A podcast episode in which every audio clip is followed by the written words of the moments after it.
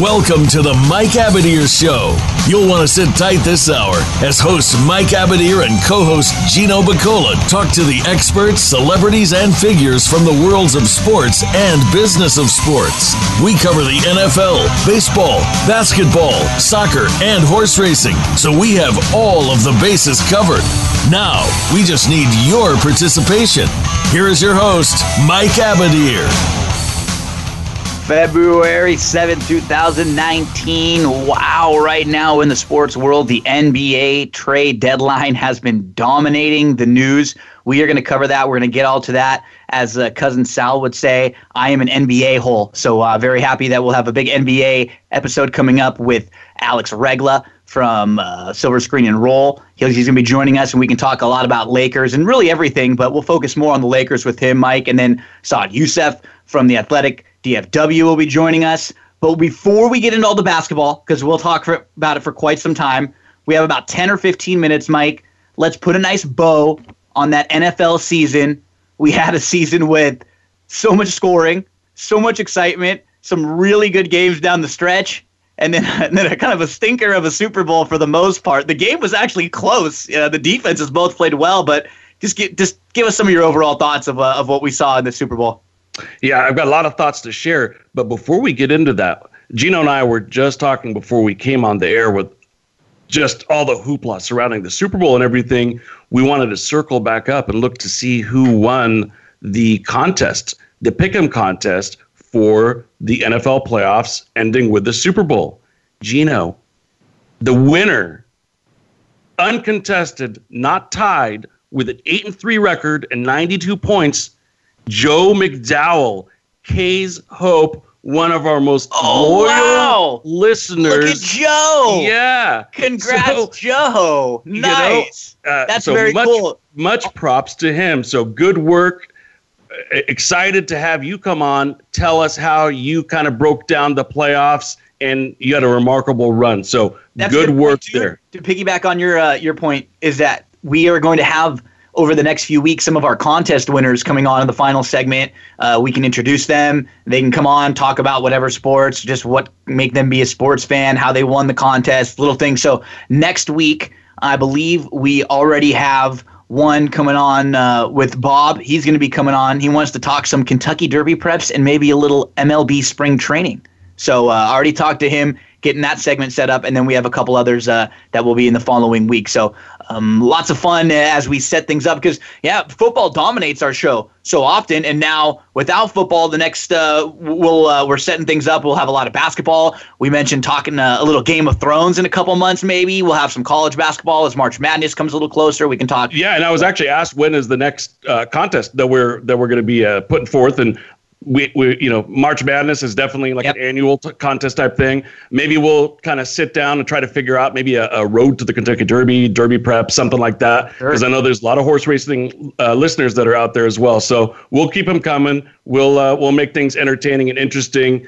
Uh, for all of the listeners to kind of get together and try to beat the hosts and, and beat maybe some of our uh, expert guests, uh, a lot of the TVG guys, a lot of the athletic guys, the parlay queen, etc. Let's get back to the Super Bowl though. So you kind of touched on it a little bit. Uh, very ironic. Lowest scoring Super Bowl, highest scoring season. How about right, that for, right. for, you know? So and it wasn't even like the teams we we expected it from. We thought these teams would go up and down. They both have good defenses, but the, that, that's the thing. The defenses did play very well. There was just like no flow, no rhythm, really on either side. Yeah, uh, and I'm going to award some MVPs, and they're not okay. limited to just the players. Sure. Um, so I'm going to start with the ending, the end of the game. The Pats really found a way. They gashed the Rams on the ground to seal yep. the deal. They kind of rammed it, uh, excuse the pun, down their throats to seal that game. They went old school, went with that 22 personnel. I saw I formation with offset tight end, and I don't know if the if the Rams were just deflated uh, by that point, but they weren't tired, stopping maybe, the run. Yeah. yeah, maybe a little bit tired. Uh, they just weren't able to stop the run, and and so that's how the Patriots were able to seal the game. But let's go to the Rams side. To me, the Rams MVP was Wade Phillips. Oh, 100%. He went back and forth between that man and zone made it really hard on on, on Brady, and, like you, you said, to get any kind of rhythm in the passing game. And the LVP on the opposite side is probably Sean McVay. You know, and he he he's kind of self self proclaimed it because it was just one of those things where they didn't really make any adjustments. And even the things that were going well for them, play action when there was no huddle. Because I think when when Goff didn't have an, a lot of time to think, when he just was out there starting to play, and like we said, get in a little bit of a rhythm, that was the only time, a couple of times where we saw the Rams somewhat move the ball. But it was uh, some things that we're always going to scratch our head about too. Can you imagine, like in baseball or in in basketball in particular, like if you know James Harden in game seven of the NBA finals only played like 15 minutes of the game and and there was no like real explanation as to why. And that was what happened with Gurley again. And it's like we're still not getting any injury. We're just getting like, oh yeah, it wasn't really. I mean, that's a head scratcher. It's just he, there. He, he had a couple runs where he, one of the runs was actually graded the fastest play by any player on the field. But there was just there's something weird with this whole Gurley thing the last few weeks of the season. Yeah, and, and, and like you said, I think the NBA press uh, is is maybe a little bit more. What's well, even word? in baseball, could you imagine if like Mookie? No, I can't imagine it. Mookie Betts wasn't playing in Game Seven, and it was just like, ah, no big deal. He's not starting, or no, you know, no. Gonna, like, I don't think the press would, would let them get away with it. It's so weird. I don't understand how, and maybe it's just because you know L.A. You know, it's not like the East Coast press for the Red Sox or Yankees or the Knicks or any, or even the Patriots. I don't know if that's the excuse, but I don't know how they're letting the Rams get away with a non-answer because the reality of it is I had my own theories. I was speculating a little bit. I thought maybe it was something where you don't want to sit out a game if you have a hurt finger. But let's face it, if, if like let's say your index finger is is hurt, that may be an excuse for how his uh, the ball went through his hands um, uh, uh, on that play against the Saints, right into the linebacker's hands. Maybe why he had that drop. Um, you know, it didn't seem like he was looking upfield and trying to turn it loose. Maybe there's something hurting hurting him, but I had to scratch that theory out because you had two full weeks. Two full weeks should be plenty for a finger to heal up. Is it his knee from back in the Georgia days? Is this a slump? I've never heard of a running back it's slump. It's weird. I mean, he was the offensive, Is there a running back slump? I don't even know. Until he got hurt, he was the offensive MVP of the season that wasn't a quarterback. I mean, you could say right. Mahomes and Brees. Yeah, yeah, no, I agree. But even from like a fantasy perspective, he was so dominant and just automatic getting getting in, getting into the end zone a couple times. You're gonna get like six or seven grabs, like catches from him out of the backfield. You got none of that. Where were the little flank passes? You know, it was just really head scratching, and like he did for a coach who got so much uh, praise this year, and there were so many people wanting the next Sean McVay and the clone, and I, I love him, and I'm not you know like in any way saying he he's done, but this happens a lot of time when you're young, and he just he did seem shell shocked. We just didn't see any adjustments, like nothing really creative it was real and you know we can't let Goff off the hook either he, he oh, was no. no. he wasn't good in any in any shape or fo- way shape no and i know no. the rams fans aren't going to like me saying this but um, i was i wasn't high on Goff coming out of cal no, me, me neither uh, and he, i wasn't high on him than, much better than i thought he would have ever been so he far. was almost a bust right uh, yeah. in the fisher days and then sure. and then mcvay found a way to kind of resurrect him i kind of equate it similarly to what harbaugh was able to do with alex smith right? Remarkable turnaround. You had this first round quarterback who wasn't really doing much with the 49ers, and then Alex Smith becomes a really serviceable quarterback.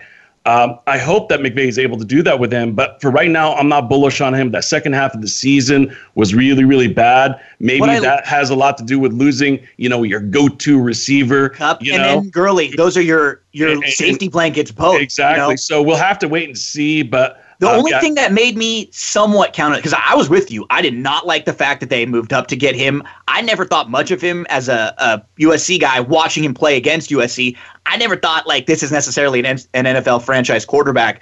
I was impressed with how good he's been the last couple years through the regular season, and what I really was impressed with was in the New Orleans game when they were down he actually played very well when they were down 13 nothing and in the second half of the game to come back because you know everyone's going to remember that game for the bad call and maybe the Saints should have been the team in the Super Bowl and this and that but it, it really wasn't on Goff. It actually was Brees late who made the mistake and kind of let the Rams win that game. So I, I do think that there's something there but sure. he's obviously not a finished product.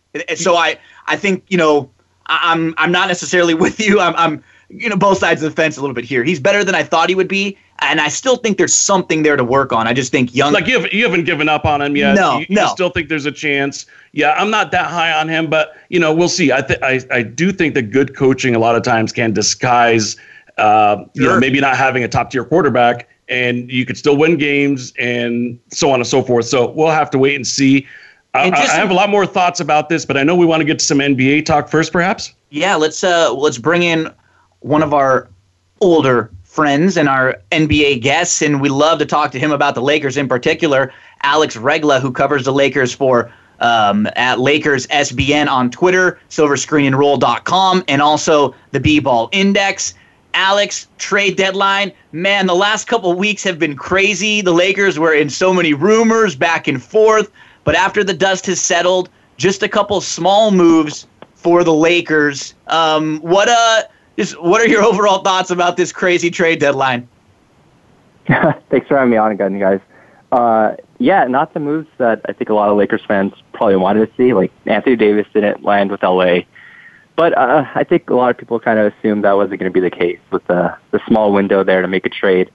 But um, uh, the moves they did make, I mean, they made sense. Like the Lakers are one of the worst three point shooting teams in the league, and with a guy like Reggie Bullock, who's been really good from from behind the arc last year and then this year, I, I think he fills the immediate need for the team.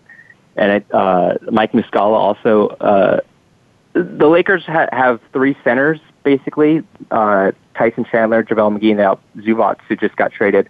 But all basically play the same similar role. I mean, they're both all three kind of big, uh, kind of low post guys. But with uh, Muscala, the Lakers finally get a guy who can kind of spread the floor for the perimeter guys, and the team has kind of missed that since Brook left.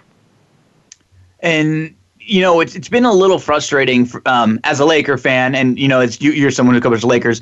I think the the narrative, um, kind of nationwide, is the Lakers are not liked for the most part. One, uh, and two, what I don't, I we hear a lot of negatives on the Lakers, but I think a lot of people are forgetting that this group, when pretty healthy, was beating up on the Warriors when LeBron went down, and they were in the four spot, like not far out of the third spot. I don't think this was a team anyone thought was going to beat the Warriors, but you know, you still look at the standings right now.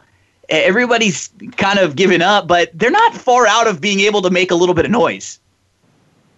No, I mean they're only about like game and a half or two games, depending on how tonight's game goes from that last final playoff spot, with still 20-ish games left to go. And then the Clippers ahead of them made some pretty big trades that kind of signal maybe the playoffs aren't their number one priority this year.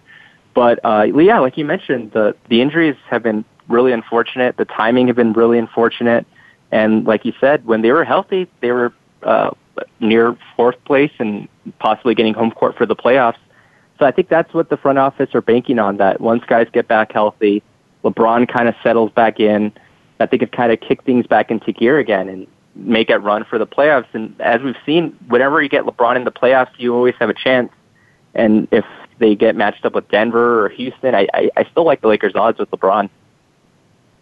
Alex, before we move on from the AD situation, you know, am I wrong here to think that there's a possibility that the Pelicans really never had an intention to trade him to the Lakers? That maybe they wanted to purposely, you know, disrupt as a means of maybe getting revenge against the Lakers for what they viewed as tampering. Um, it, that's part one of the question. Part two of the question is what the hell's going on with the Pelicans? It seems like they uh, have their. Is I mean, do they really have their the NFL front office kind of pulling the, the, the strings here? So two part question. What are your thoughts?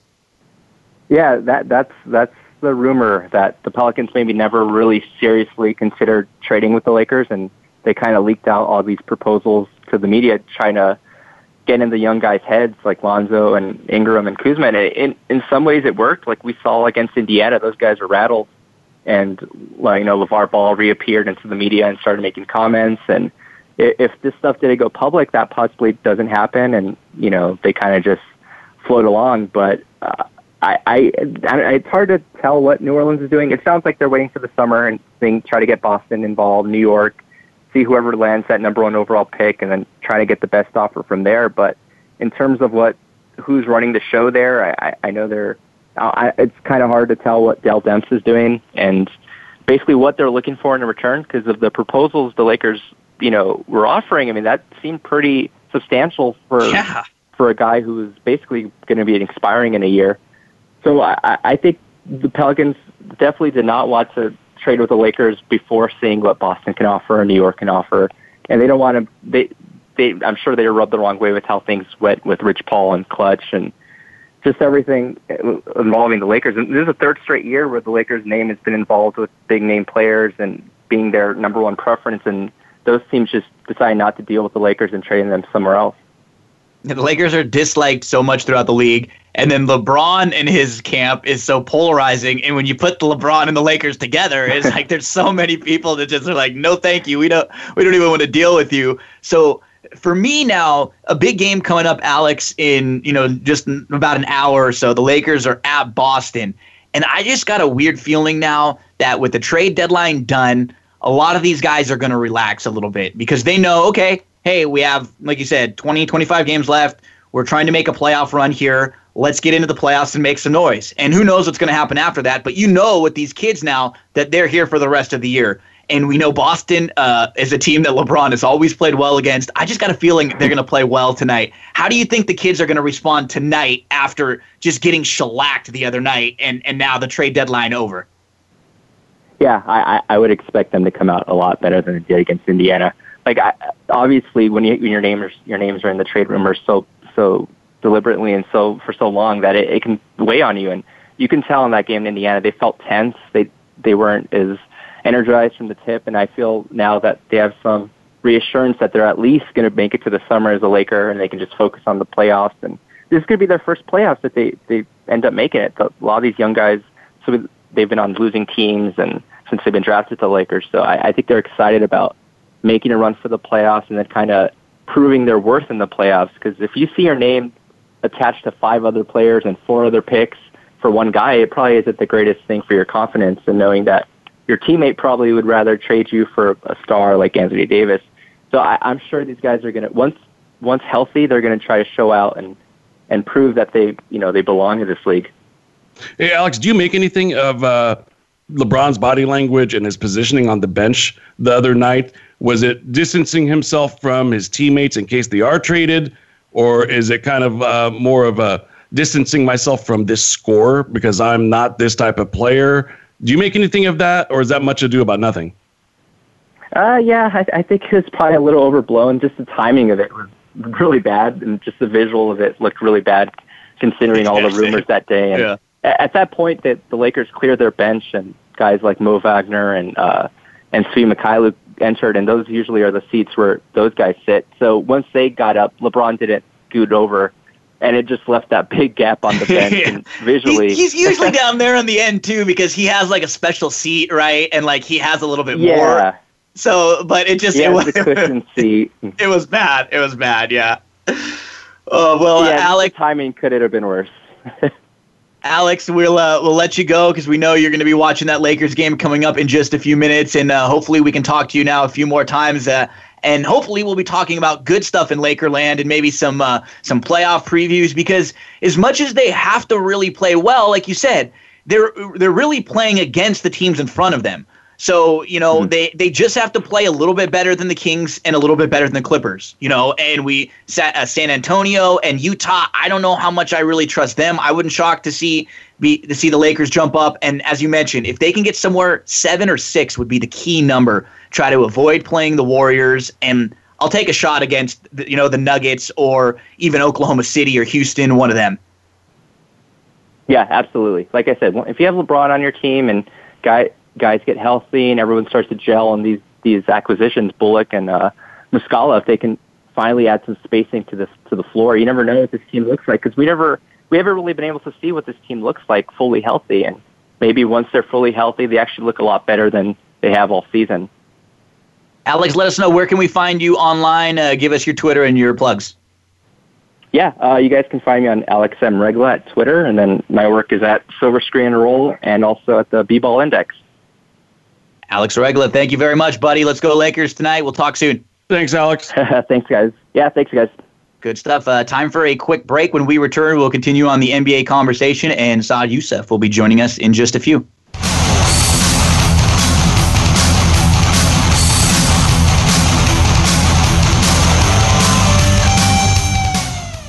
Follow us on Twitter at VoiceAmericaTRN. Get the lowdown on guests, new shows, and your favorites. That's VoiceAmericaTRN. Looking for the best show about horse racing and handicapping? Want to play the ponies? Join us every week for Winning Ponies with John Englehart, racing's regular guy, where you'll go inside and behind the scenes with the top jockeys, trainers, agents, and handicappers in the world of horse racing. This show is the perfect complement to the Winning Ponies handicapping website. Listen for top plays for the weekend and the spot play of the week and win prizes just for calling in. Winning Ponies with John Englehart is live Thursdays at 8 p.m. Eastern, 5 p.m. Pacific on the Voice America Sports Network. Have we got a high energy, all access sports show for you? It's Outside the Huddle, starring Lemont Williams. Each week, join Lemont as he takes callers, discusses the week's top stories in the world of sports, and sits down with active and former players to discuss their transition from sports to business. Outside the Huddle is a great resource for players making career transitions both on and off the field. Tune in Wednesdays at 8 p.m. Eastern, 7 Central, and 5 Pacific for Outside the Huddle on the Voice America Sports Channel. Want to experience football from the perspective of a former player who also has coaching experience? Tune in to Sports Info UM with Daryl Oliver. He'll talk about the draft, play by play, and even what's happening in the offseason. Daryl has the connections and the knowledge to bring you the inside stories of the game's past, present, and future. He'll cover the camps, on and off the field, and everything else, football and beyond. Sports Info UM is heard Mondays at 8 p.m. Eastern, 5 p.m. Pacific on the Voice America Sports Channel. Stimulating talk gets those synapses in the brain firing really fast. All the time. The number one internet talk station where your opinion counts. VoiceAmerica.com.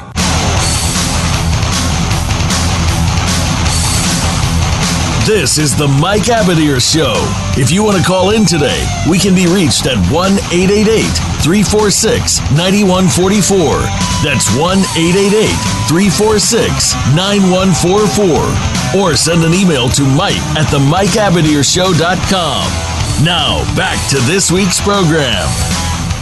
We are back here on the Mike Abadir Show, and uh, that was funny, Mike, as we were in the commercial break saying bye to Alex. He was telling us in the uh, All Star game that LeBron picked uh, Kawhi and Kyrie on his team.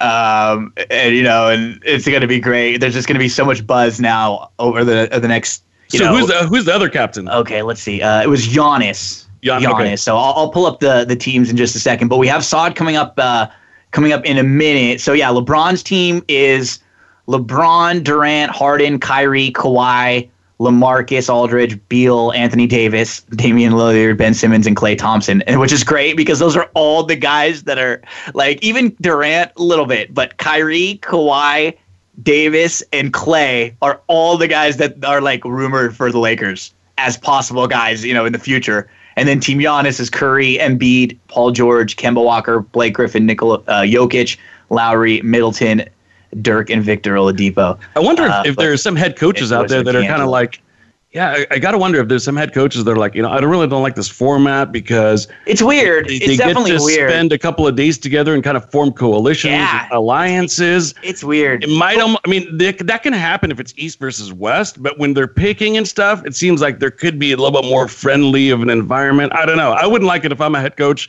and I'm So about do to maybe lose somebody. Yeah, so like what are you from like an agent's perspective like this is getting pretty crazy, isn't it? In the NBA how like these guys and like some of these powerful um, companies and like agencies are able to just kind of speak th- this stuff and like start the ru- all the rumors on all the sides like Woj saying this and you got Shams saying this and you don't know who this information or if any of it is true any of the stuff that's being released I mean this has been in the last couple weeks it's obviously because of you know Twitter and Instagram and so much social media it's even more highlighted than ever before but man, this year in particular, and even it started a couple weeks ago. It's funny. Doesn't it feel like the Porzingis trade was like a year ago? Yeah, no And That's kidding, why huh? we're gonna have Saad on to talk a little bit about that with the Dallas. But it's like there's so much that's happened just since then. Like, yeah, you know, and, and, when you when you ask in terms of the agent's perspective, I really can't speak to it because there's nothing like it in the NFL. Really, I know it's crazy. In the NBA, I mean, first of all, every player is worth like five or six NFL guys,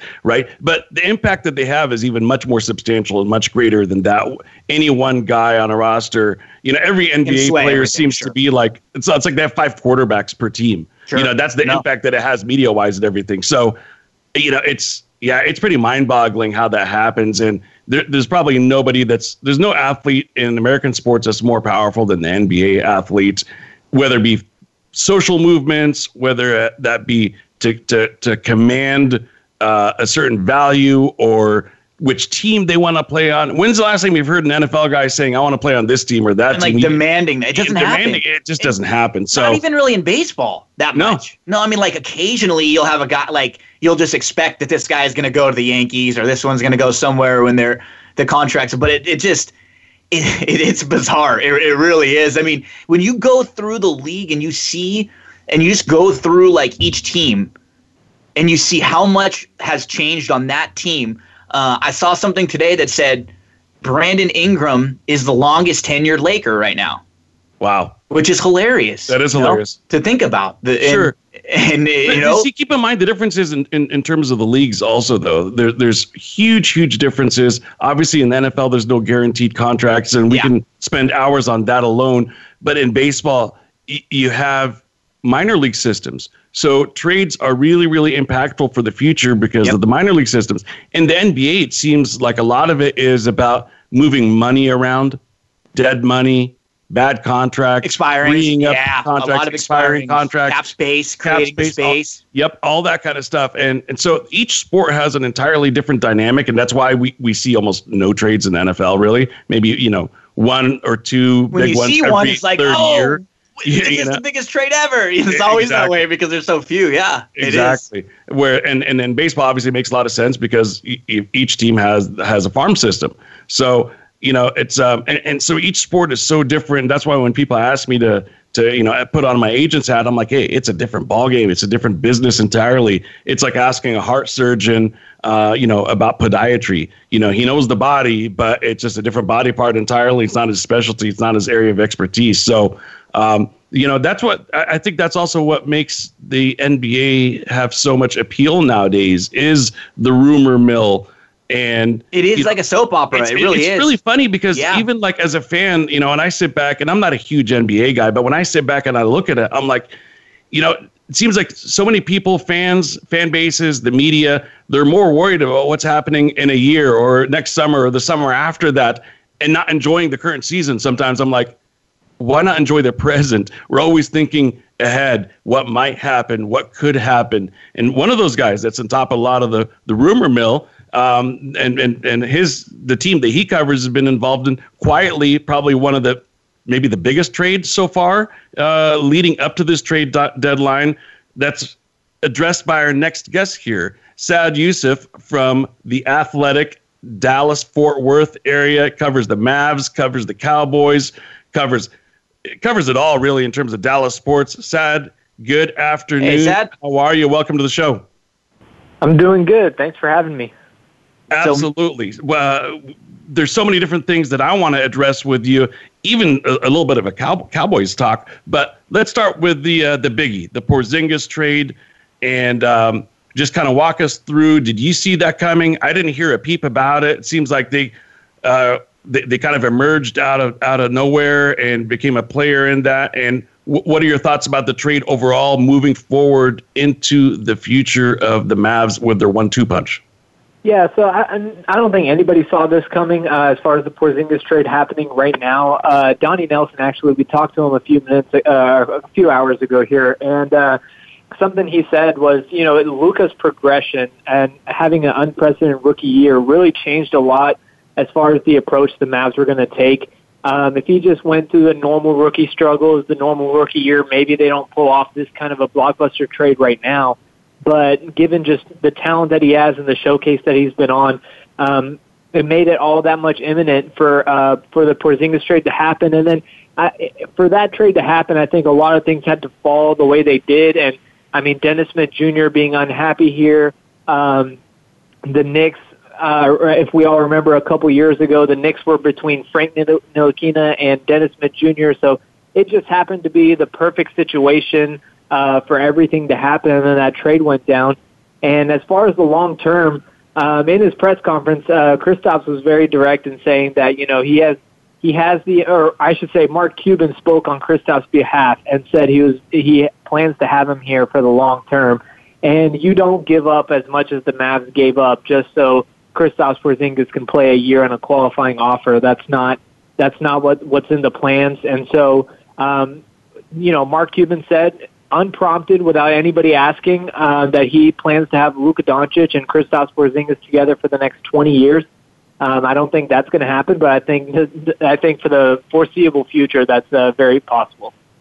And is is this trade warmly received in the Dallas area? Are they kind of? I know they're they're just getting over the uh, Cowboys loss, but um, are, are, they kind of getting into what could be?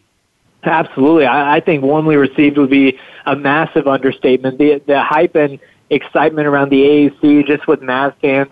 Um, I actually I actually saw a Mavs fan yesterday in a, in a uh, Tyson Chandler shirt uh, that just crossed out Chandler and put Porzingis, which which is kind of funny. And so nice. that there's there's a lot of hype. People can't wait for him to get on the court here. Um, and just the, I, I think there's multiple aspects to it. I think the fit with Luka is definitely fantastic, but also um, and and you know the trade that happened last night with Harrison Barnes, this just opens so much as far as the potential goes for another piece that gets added on. Whether that's someone they pursue like or the um, Orlando Magic, uh, Vucevic, someone like that. Um, but this this just gives a very attractive destination for all the free agents, which the Mavs really haven't had in quite a while.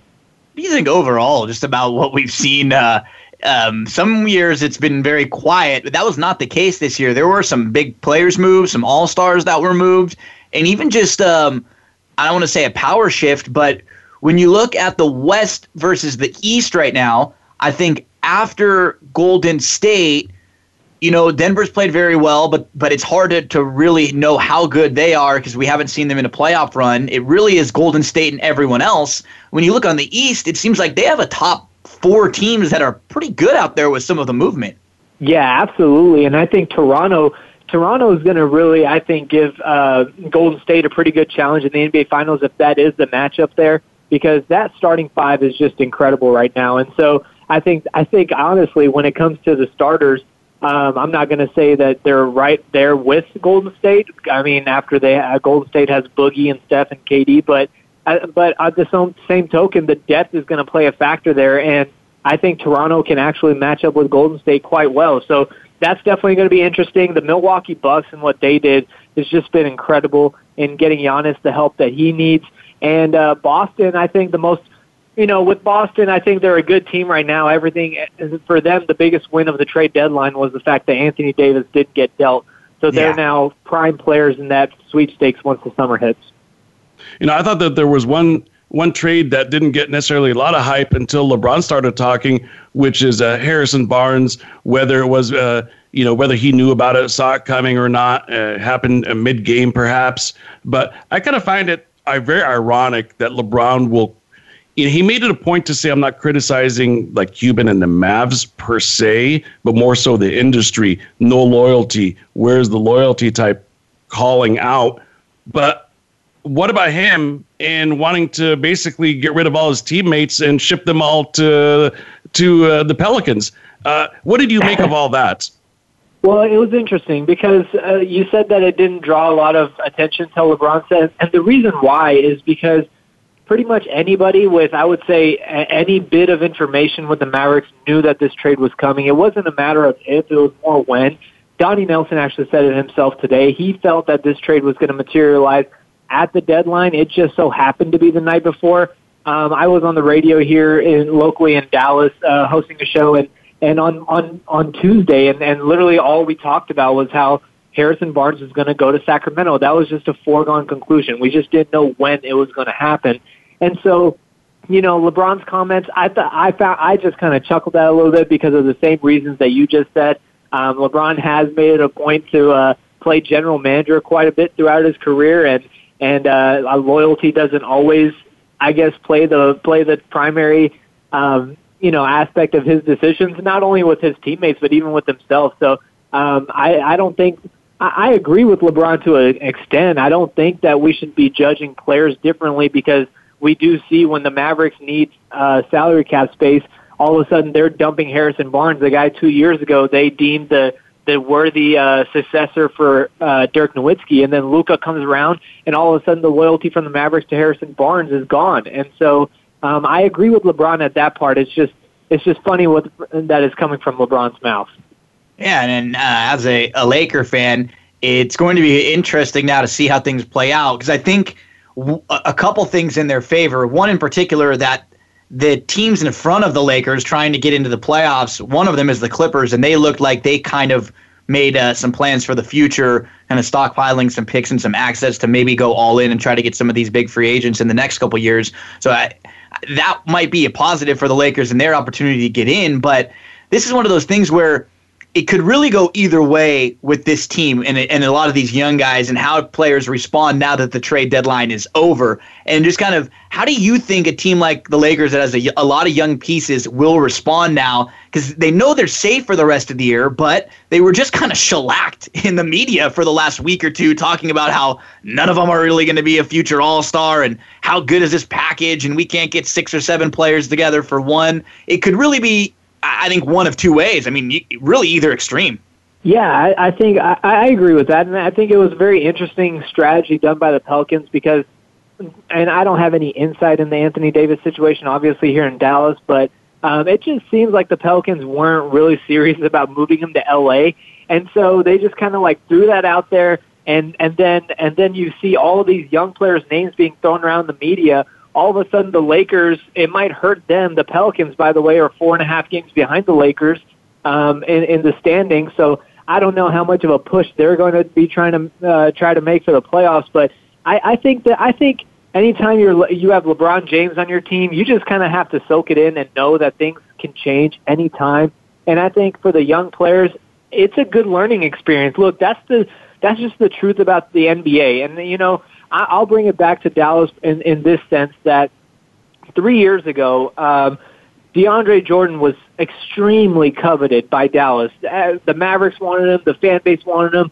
Then they finally get him three years later, and then he's a salary cap dump. You know, that's just kind of the yeah. nature of the NBA. And so, like, I, I think the players have to understand that this really is just a business. You could be loved look, a year ago, Dennis Smith Jr. was seen as like this phenomenal rookie who had a great year. Then Luka comes around, and now all of a sudden there's questions about his fit. So NBA, whether whether it's LeBron or not, look, these guys would have went through the, these kind of talks at some point in their career, anyways. It's best that they just got out of the way um, in their first couple years. You know, another situation that made me chuckle a little bit. I wish we could spend more time on it. Is how uh, Durant doesn't like questions. You know, Thirty million dollars, and he just wants to go to the gym and, and play basketball. You know, Gino and I were talking about it before you came on. It seems like NBA players, the power that they've got is is greater and stronger than ever before. But before we let you go, I wanted to shift gears really quickly and ask about Dak Prescott. Um, what's the word over there, contractually speaking? Is he going to get that mega deal? What are your thoughts and what are you hearing? I don't think he's going to get a mega deal quite yet, and I think that's because he he's a player that they can actually wait to give it to. Um, they have they have orders of business they have to take care of first, and the primary first person to take care of is Demarcus Lawrence. So they have to take care of him.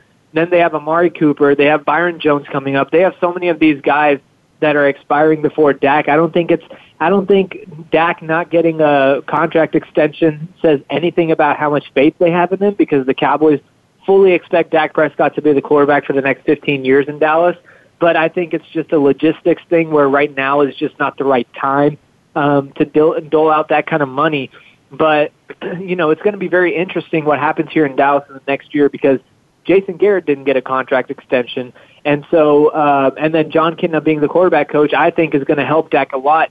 But a lot of what happens this year is going to speak a lot to Dak Prescott's future as far as just how much money he makes and stuff like that. Because if he proves to be a quarterback who doesn't really thrive that much, then the Cowboys have leverage to say, look, we'll go get you more help, but we can't pay you all this money. And so then Dak Prescott has a has a decision to make. And, you know, financially it's interesting because, look, Dak Prescott's not going to get on all these commercials and all this stuff if he's playing quarterback in Buffalo. That's just not going to happen. So if he's playing in Jacksonville, he doesn't get these opportunities. He understands that from a business standpoint that if he's going to make three million less per year in Dallas, I think he'd rather do that than make three more million in Jacksonville. But he's able to uh, subsidize his same, income a little bit. Absolutely, he is, and and I think I think it's also a fact that this organization has expressed so much belief that they get they basically pushed to the side a quarterback who had been to multiple Pro Bowls for Dak Prescott, and so I think there's part of him that understands that, and he's going to be the long term future here. It's just whether he, he I think he's going to have to wait to get that contract, which might just play in favor for him if he can put together a great year. Okay, good for them, man. If they're able to stockpile wins while he's uh, getting him on the cheap for the first first four years, more power to them. Uh, we love having you on. We love your insight. We want to invite you back on again to uh, you know break down uh, you know all of the uh, draft talks uh, that are going to be you know lively in Dallas. I'm sure, and uh, we'll we'll reach back out to you. If you could first let our listeners know how they can follow you on Twitter or on social media. Yeah, for sure. Uh, I appreciate you guys having me at any time. Um, you can follow me on Twitter at Saad Yousuf 126. That's S A A D Y O U S U F 126. And uh, as you guys know, as always, you can read me on The Athletic. You're the man. Appreciate Thanks, having Saad. you on, Saad.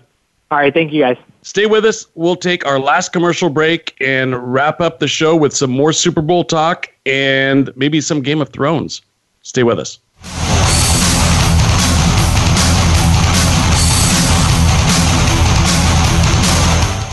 Become our friend on Facebook. Post your thoughts about our shows and network on our timeline. Visit facebook.com forward slash voice America. Racers and Rental Cars is the program for wannabe pro racers and those interested in the racing profession and automotive industry. Join hosts Cameron Foray and Don O'Neill as they take you behind the scenes with previews and review for race day. It's about the business as well as the fun. We've got the scoop, the guests, the discussion, and the WTF moments. All you need to do is bring your ears. Racers and Rental Cars heard every Saturday at 10 a.m. Pacific Time, 1 p.m. Eastern, right right here on the Voice America Variety Channel.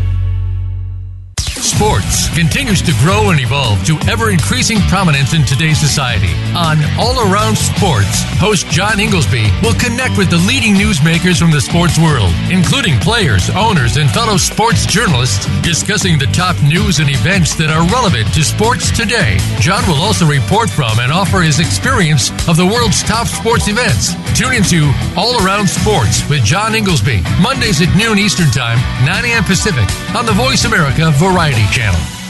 Do you love sports talk? Can't get enough sports talk? Have we got a show for you? It's about the NFL training camps, Super Bowl previews, a look at the new starting quarterbacks, and weekly key injuries. We'll take your calls and emails right on the air. Former Philadelphia Eagle James Loving is your host, and you never know who'll drop by for a co host spot or an interview on the spot. Tune in to Loving That Sports Talk with James Loving every Wednesday at noon Pacific. Pacific Time, 3 p.m. Eastern Time on the Voice America Sports Channel. Streaming live, the leader in Internet talk radio, voiceamerica.com.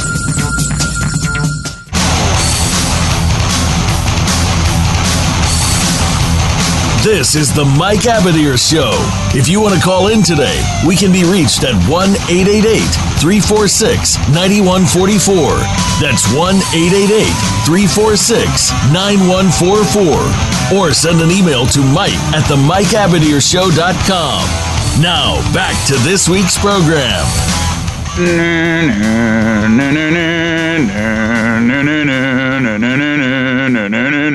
Mike, Game of Thrones is coming up, and I'm very excited because you and I discussed uh, what we're going to do this year for the final um, Game of Thrones season.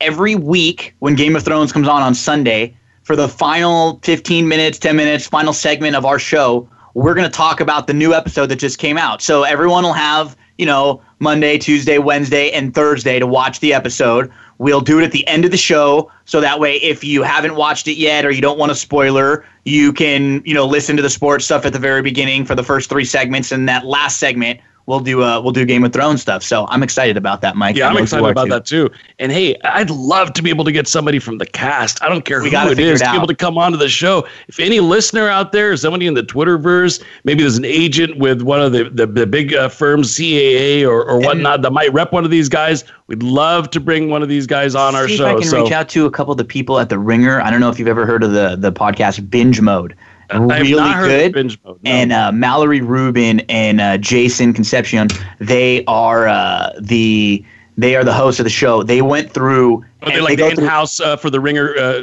Game of Thrones gurus or something? Yeah, and then they're big sports people too. You know, they cover all the different sports stuff. But they they had read all the books, so they cover every episode ever, really detailed, like hour long for every single episode and it's one it's good if you're like rewatching them it's good to just like listen to in the background because it really helps you with like learning the names and the families and stuff which can mm-hmm. get a little bit confusing sometimes mm-hmm. but they're great and there's some crossover too because they're big sports people so maybe we can get one of the, fo- the folks there because the ringer does a really good job covering game of thrones in particular um, and like post shows and stuff like that so yeah that'd be pretty know. cool uh, i'd also like to know what the uh, what major differences there are between the book and the uh, show. I don't know. Do you ever watch after the episode when you have a couple of like the writers and directors or whatnot that kind of talk about that last episode. Do you ever watch that segment? Oh yeah, yeah, it's good. Yeah. And and I think they mentioned like, a couple of times how maybe the, they did something a little bit different than the book. Have you have you kind of noticed that or heard heard that when they yeah, mentioned that? and th- and that's what's great when you have uh, when you hear from them because uh, they will instantly say this was different, this wasn't. Yep. This, the tone of this person, their character is a little bit different. They weren't met like they weren't made out this way in this, or they didn't even they skipped this whole part. And now I think they're off book now.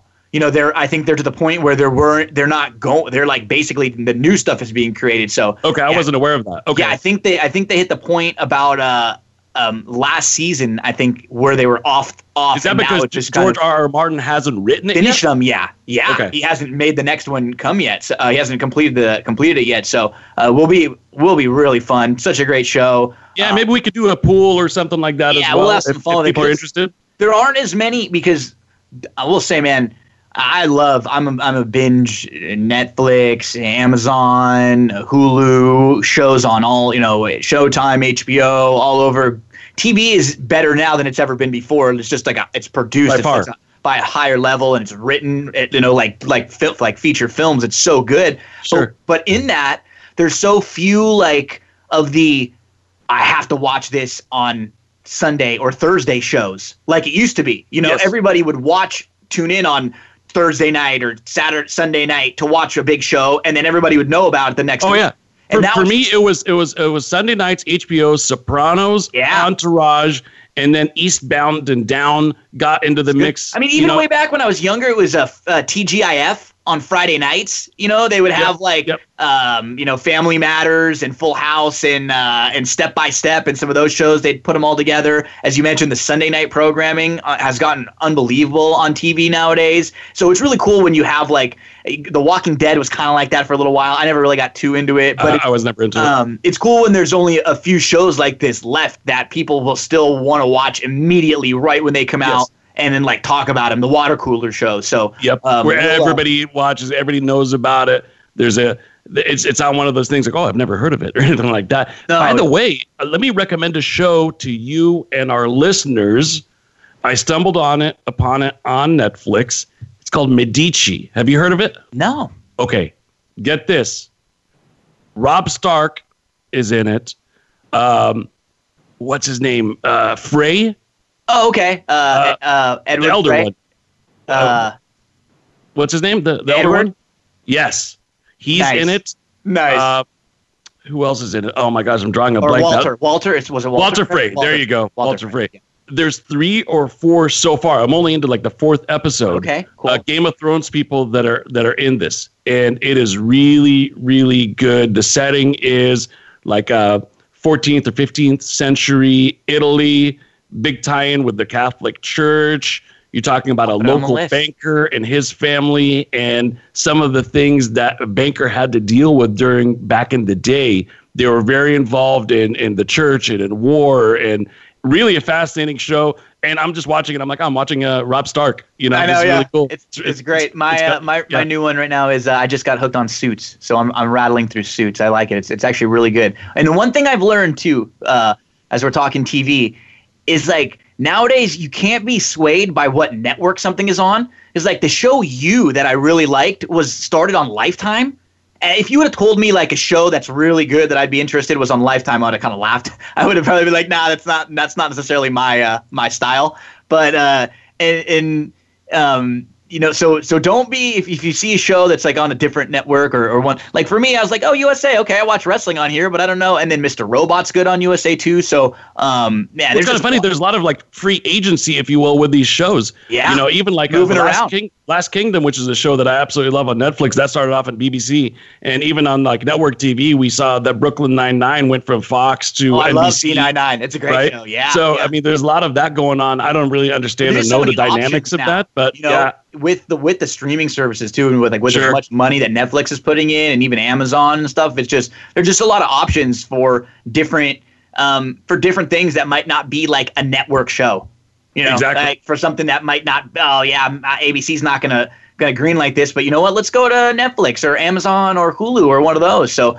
Uh, yeah, we're in a great golden age of uh, of TV and entertainment in that sense. And with the with the last few minutes, Mike, I, and we know I know we hate doing this, but we really got to give a little bit of uh, of props to the Patriots for what they did again. Yeah, and yeah, it- exactly. It's, I just- it's like this year wasn't a year where all year they looked like themselves. They weren't as talented.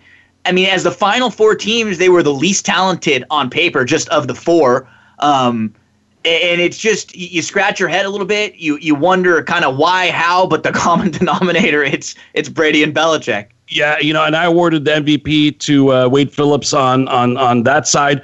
I'm actually going to give it to uh, Brian Flores uh, Yeah. on the Patriots side. Miami Dolphins head coach now. Yes, he did an incredible job. First of all, offensively, I'll just quickly say that you know Edelman and later on Gronk in the game. You know, the his YAC was almost like old school, but Yeah. they found space in that Rams zone. Rams couldn't stop it, and that's really why New England won, along with the Rams' offensive ineptitude. But New England was really able to control the game by picking on the soft spot in that you know in the spacing within the Rams zone. But going back to the defensive side of the ball, I heard that Brian Flores went back and studied the Rams game against the Lions, and they were able to find a way to take away that play action that you mentioned earlier on in the show on first and second down. And force they took away the longs. explosive plays. Yeah. Keep in mind the Rams had 120 explosive plays this year, and they had none in the game.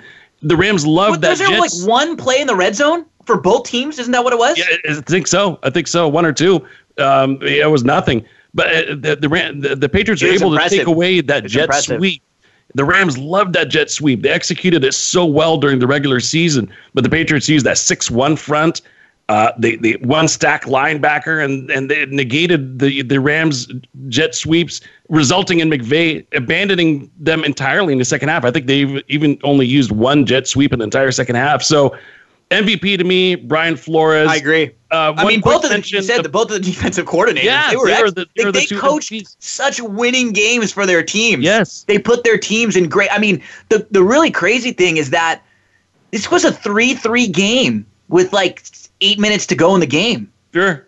It wasn't even, you know, it, and and that's what was from a, for a Rams fan, which was scary, is that, but but you're in the game, you know, and it's like you're watching this game, going, man, it feels like we're down by 30 points right Yeah. now, and all we have to do is make a play, and you're in the game. They you were know? in the game score wise, but the, But the- not. They were New just England getting- seemed to dominate the game kind of through and through. But hey, I think you had hope as a Rams fan because it seemed like the Saints were dominating and the Rams came back to win. So I'm, I'm, I'm assuming that every Rams fan was like, hey, we've seen this before. We're going to come back. We're going to win this game. They absolutely could have. I'm going to say something controversial real fast. We only have about a minute and a half to go. Doesn't really uh, uh, give it a, a fair amount of discourse time. Maybe we could pick up on it next week, which is Brady and how you evaluate Brady. Obviously, six and three in the Super Bowls, that's never going to be touched. I made mention of something like this on Twitter. It actually ended up getting a lot of uh, fee, uh, you know Yeah. back and forth discussion on it. I got blocked by somebody because of it. But my whole thing was there are a lot of quarterbacks that could have won this game this last Sunday. Sure, sure. And some of the other Super I mean, Jared Goff well. could have won his game playing terrible. Sure. You know, so, yeah. So how do we evaluate? Maybe we can uh, pick up on that next week. I know you made mention It's of something that was pretty key, which is well, but he maybe those games, yeah, but you mentioned he got them there over all these years so consistently, and I think that can't be lost in the equation. 10 i think in the playoffs and i think th- i think there's like 13 buys which is another it's like that's a win you know what Yeah, i mean that's like, the buy is a win so this is a we got to give that the two yeah props definitely. Maybe we could pick up on that a little bit next Let's- week since yeah, we're gonna have more time to talk about things. So, uh, good show, Gino. Appreciate having Saad on and Alex on. We'll pick up on some more NBA, Brady, talk a little baseball, Game of Thrones. Thanks for listening. See you guys next Thursday at 4 p.m. Pacific time. Thanks for joining us this week for the Mike Abadir Show. Please tune in again next Thursday at 2 p.m. Eastern Time and 11 a.m. Pacific Time for another show with Mike and his co-host Gino Bacola on the Voice America Sports Channel. Have a great week.